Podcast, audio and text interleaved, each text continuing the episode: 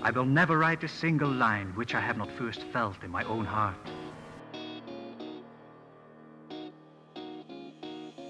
He'll teach you everything. Truer words were never spoken. All right. Language and writing were made available. I'm writing this down. This is good stuff. Hey, it's John Helps You Write Better, and I'm John. We're going to write better now. You ready? You ready? Come here. Let's do it. Let's suppose you and I are catching up after a particularly long time apart. Maybe maybe we haven't seen each other since before the holiday in the US or maybe we're you know at our holiday table and we haven't seen each other in months. So we're trying to catch each other up and we are engaged in long form storytelling we know the the rough basics of what each of us have been doing lately, but we don't know the specifics, and the story is here for the specifics. So we start talking to each other. Hey, I went, I did this, I went here, I went over there, I talked to this person, I had this experience.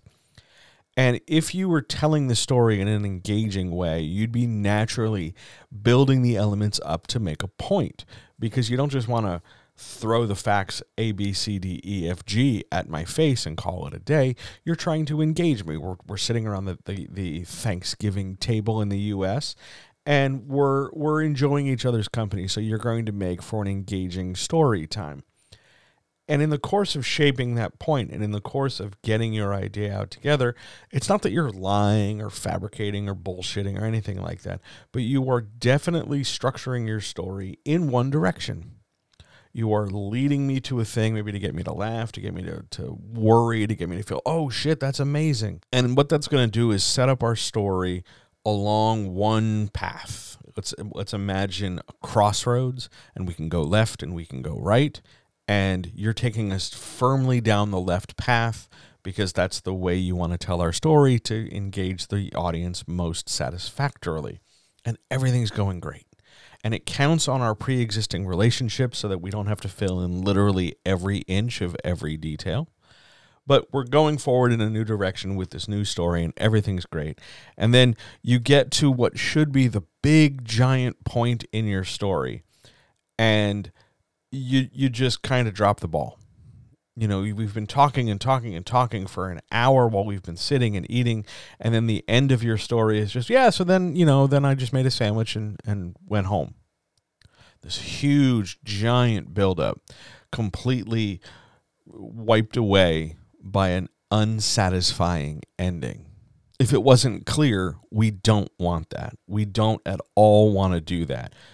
When you have a tremendous buildup and then a very short resolution to that buildup that feels convenient and unearned and it comes out of nowhere.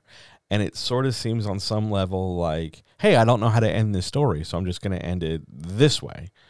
Or that um, it's something we could have been doing this entire time and it's no big deal because we're just going to poof, do it, and we're done. That's called a hand wave uh, similar to how a magician waves his hand and then the trick is done.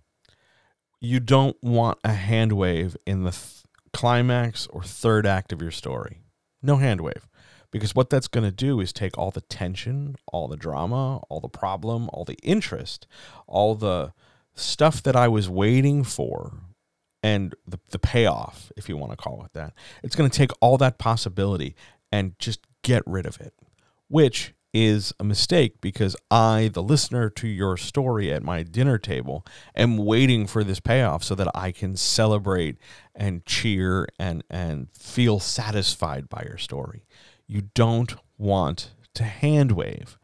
This is, on some level, a really basic story problem. You see this in people who are just learning how to write stories because they're still learning how to use the parts of the story a hand wave is a shortcut. A hand wave is structurally lazy. A hand wave basically says, I don't know how to solve this problem. I made this problem. I don't know how to solve it. So I'm going to solve it in the quickest, least engaging way possible, as fast as possible, just to get this done. Hand waves bad. Hand waves are particularly bad when they somehow make their way out of the world of anecdotes and out of the world of, of joke, yada, yada, yada moments and into our other media.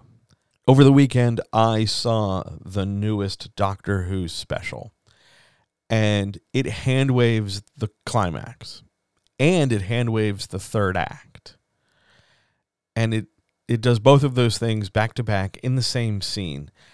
And it completely takes a story which had gone down the left hand path, which had been building and building and building to a thing, but it painted itself into a corner structurally. And then it didn't know how to resolve anything. So it just elected to do the structurally laziest, the simplest, and honestly least developed what the fuck are you talking about? What do you mean that's how the story ends moment it could possibly make? Now, I'm not going to give you a direct spoiler. Um, I want you to go watch the atrocity that is the Doctor Who special and and suffer through it with shock the way I did. But I am going to bring up two points. And these are not spoilers because they're A in the trailer and B the internet has been the internet's been talking about them this entire time. Item number 1. There is a trans character in Doctor Who now. This is brilliant. There should be more of them.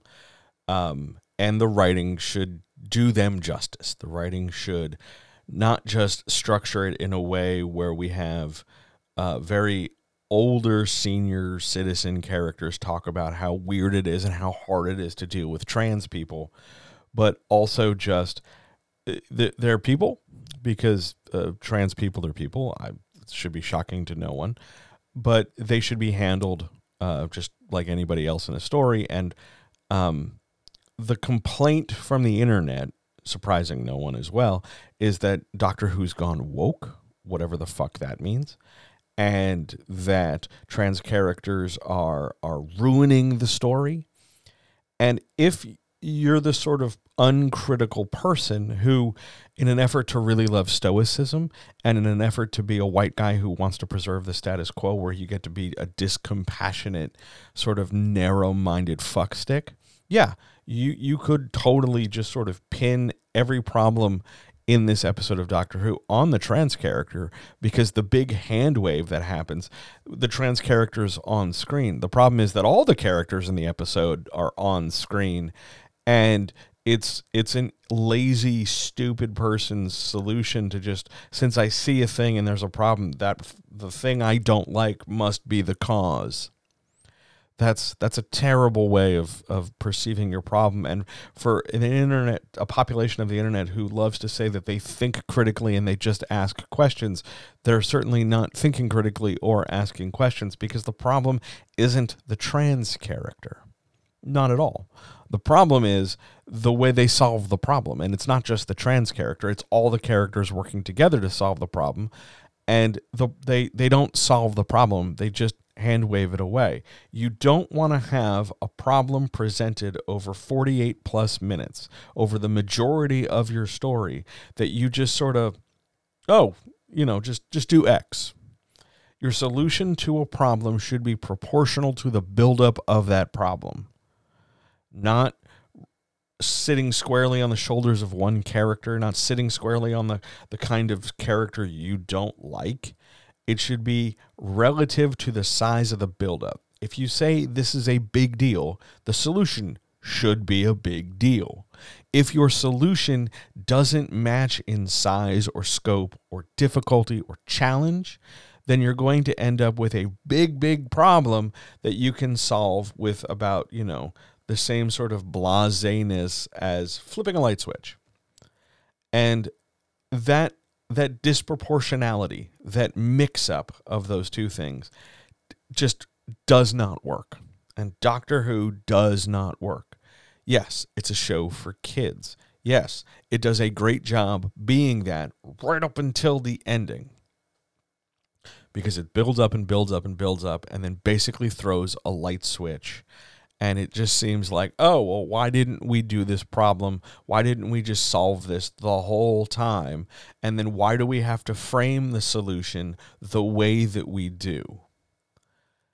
Again, I'm not giving the spoiler away, but it's lazy. If you had to make a list of just off the top of your head, knowing nothing about the specifics of the episode, just knowing that there's a big buildup and a quickly, hastily solved problem.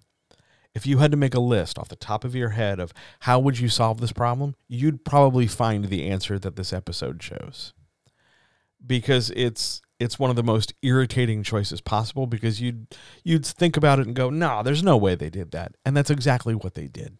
It is a grotesquely dissatisfying experience that ends up, by the way, in the see the downside of the hand wave is not only does it kill all our tension and kill all our satisfaction, it also cheapens the experience of every character in the story so that there isn't a build up for any of them not for our main characters, not for the trans character, not for the representation. It's incredibly awful representation to begin with, not for any character making growth or change or challenge or anything like that.